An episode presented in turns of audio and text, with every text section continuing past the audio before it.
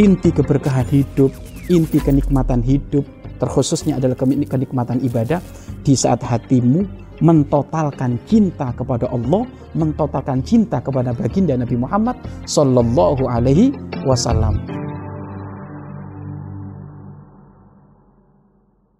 Bismillahirrahmanirrahim. Assalamualaikum warahmatullahi wabarakatuh. Alhamdulillah. Wassalatu wassalamu ala rasulillah habibina wa syafi'ina wa qurrati a'yunina wa maulana Muhammad sallallahu alaihi wasallam wa ala alihi wa ashabihi wa tabi'ina lahum bi ihsanin ila yaumiddin amma ba'd. Pemirsa yang dimuliakan oleh Allah Subhanahu wa taala, para juru dakwah menemukan kenikmatan di dalam berjuang setelah menghadap kepada Allah Subhanahu wa taala sehingga tidak ada rasa capek, jenuh, bermalas-malasan di dalam berjuang terus gasful sampai nanti menghadap kepada Allah Subhanahu wa taala tidak ada berat bagi juru dakwah selagi untuk kepentingan Allah dan Rasulnya. Pemirsa yang dimuliakan oleh Allah Subhanahu wa taala, di dalam kita mengajak umat manusia menuju kebaikan. Ini satu program kemuliaan yang memang dinisbatkan kepada juru dakwah. Dinisbatkan kepada juru dakwah, juru pengajak. Tidak bisa dikatakan seorang juru dakwah kalau dia tidak pernah mengajak umat untuk semakin dekat kepada Allah. Tidak bisa dikatakan sebagai juru dakwah kalau dia tidak pernah menjauhkan umat dari kemaksiatan-kemaksiatan kepada Allah Subhanahu wa taala.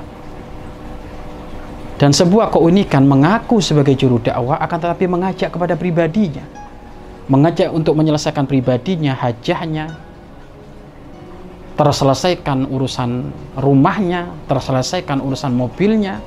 Ternyata dia keliling ke sana kemari hanya ingin mencari urusan dunia yang kembali kepada pribadinya. Maka ini termasuk adalah orang yang bukan lagi juru dakwah, tapi dia adalah penipu yang mengatasnamakan dakwah dan mengatasnamakan juru dakwah. Wong tujuannya adalah bukan Allah. Bukankah disebutkan oleh para ulama? Tugasnya para ulama itu adalah ini umat, ini ulama, ini syariatnya Allah. Umat yang ada di pinggir sini, maka diambil oleh para ulama. Ulama ada di tengah-tengah diambil oleh para ulama diambil bukan berhenti ada di tengah-tengah ini tidak akan tapi disampaikan kepada syariat mulia Allah dan syariat mulia baginda Nabi Muhammad Shallallahu Alaihi Wasallam. Akan tapi kebanyakan seseorang itu terlena ada di situ karena memang siapa pun yang mengatasnamakan juru dakwah siapa pun yang mengatasnamakan mengajak umat itu benar-benar namanya harum benar-benar namanya wibawa disukai oleh siapa pun. Maka kalau tidak dirasa, tidak pernah evaluasi di dalam urusan dakwanya, tak taunya ia menggandeng umat untuk berhenti di tengah alias berhenti kepada pribadinya. Tidak lagi kepada Allah. Yang penting hajahnya pribadinya terkabul, butuh mobil selesai karena banyak umatnya, butuh bangun pondok selesai karena banyak umatnya, butuh bangun masjid selesai karena karena banyak umatnya. Eh bukan diajak kepada ikhlas kepada Allah, maka ini kerugian di atas kerugian. Wahai orang-orang yang saat ini berada di wilayah ini, maka ayo. Jika engkau berdakwah, maka murnikan, gas full untuk tujuannya adalah Allah. Adapun kalau dikasih kemudahan oleh Allah urusan dunia, syukuri. Tetapi tujuan utama adalah Allah. Tujuan utama adalah baginda Nabi Muhammad Sallallahu Alaihi Wasallam.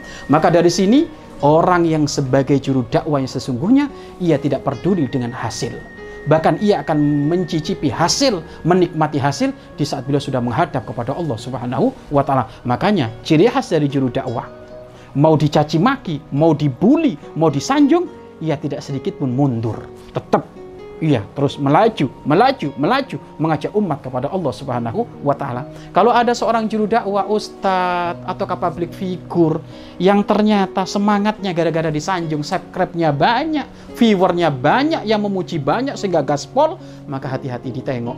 Kamu ini ngajak umat kepada Allah atau ngajak umat untuk menyanjung dirimu? Makanya, ciri khas sebagai juru dakwah yang sesungguhnya, mereka tidak pernah peduli dengan hasil. Dia ikhtiar terus ikhtiar usaha usaha sesuai tuntunan baginda Nabi Muhammad Shallallahu Alaihi Wasallam Mungkin dia duduk di satu kampung nggak ada yang dengar, tapi dia nggak pernah peduli. Tetap dia berdakwah ke kampung sana lagi, ke kampung sana lagi, dan banyak juru dakwah seperti itu. Mungkin kalau sekarang kita dakwah mudah sekali dengan media, tapi ada sebagian teman-teman kita, guru-guru guru-guru kita, mereka lebih memilih dakwah dari hutan ke hutan. Ternyata banyak saudara-saudara kita yang di hutan yang mereka butuh pemahaman agama, butuh pendidikan agama, dan beliau-beliau nggak pernah diekspos. Tapi masya Allah muncul dari tangan beliau anak yang sudah hafal Al-Quran ada di hutan. Muncul seorang anak didik yang hebat, tawaduk, takut kepada Allah Subhanahu wa taala. Maka tugas kita adalah ayo ikhtiar, usaha, usaha, maka jangan ada putus asa di dalam urusan berdakwah. Terus mengajak umat, jangan nunggu hasil. Hasil terserah Allah. Yang penting kita usaha total, ikhtiar total sesuai yang dianjurkan oleh baginda Nabi Muhammad Shallallahu Alaihi Wasallam. Karena kalau kita sudah sudah nunggu hasil, nunggu nunggu hasil, nunggu angka, angkanya mana? Saya sudah keliling ke sana kemari kok nggak ada nilainya. Loh kalau sudah berbicara seperti itu khawatir hati kita sudah terkotori. Bukankah pejuang-pejuang Allah itu menang nggak menang urusan nanti. Yang penting berada di barisannya Allah. Yang penting berada di barisan baginda agung Nabi Muhammad SAW. Tentu siapa pun punya kerinduan untuk ingin menang, sukses dakwanya. Akan tetapi jangan lupa, kadang kita terburu-buru. Sehingga kalau sudah terburu-buru itu kadang niatnya salah. Kalau sudah niatnya salah, akhirnya tujuannya nggak sampai. Pemirsa, di mana pun Anda berada, urusan juru dakwah ini bukan tugasnya ustadz saja, bukan tugasnya ulama saja, bukan tugasnya para habaib saja, tetapi Anda pun harus menjadi juru dakwah di dalam rumah tangga Anda, di dalam keluarga Anda. Anda punya anak berapa itu? Ajak berada di wilayah kemuliaan dekat kepada Allah. Jauhkan mereka dari pelanggaran-pelanggaran kepada Allah. Anda punya istri, Anda punya pembantu. Ini jangan dikira Masya Allah. Ini jangan dikira sesuatu yang nggak penting, sangat penting ini Ku anfusakum wa ahlikum naro. Jaga dirimu dan keluargamu dari urusan api. Kalau urusan hitung-hitungan dakwah sebelum kita keluar, ya keluarga kita dulu kita tata. Anak kita dulu kita tata. Jangan sampai Masya Allah ngomong di luar enak, fase. Tak taunya keluarganya adalah keluarga yang menjadi sulit tahu dan sulit taulah dan lemah. Sholat ditinggalkan, tidak memakai jilbab. Urusan halal haram gak ngerti. Ini malu kalau seperti ini. Maka sebelum kita berdakwah keluar, maka ayo keluarga kita dulu. Maka Anda semuanya adalah juru dakwah. Anda semuanya adalah juru dakwah dan siapa pun yang masuk pada wilayah juru dakwah jangan ribut urusan hasil. Yang penting ikhtiar, ikhtiar berusaha sesuai yang dianjurkan oleh Rasulullah.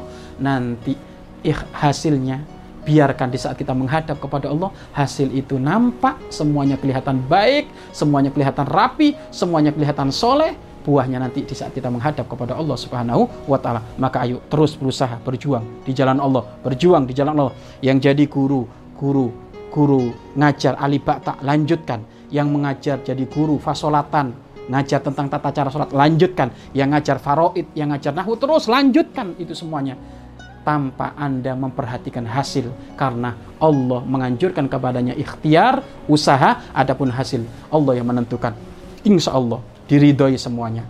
Usahanya, dakwanya, kegiatan positifnya diridhoi oleh Allah sehingga kita semuanya menjadi ahli surga Allah Subhanahu wa taala. Wallahu a'lam bissawab.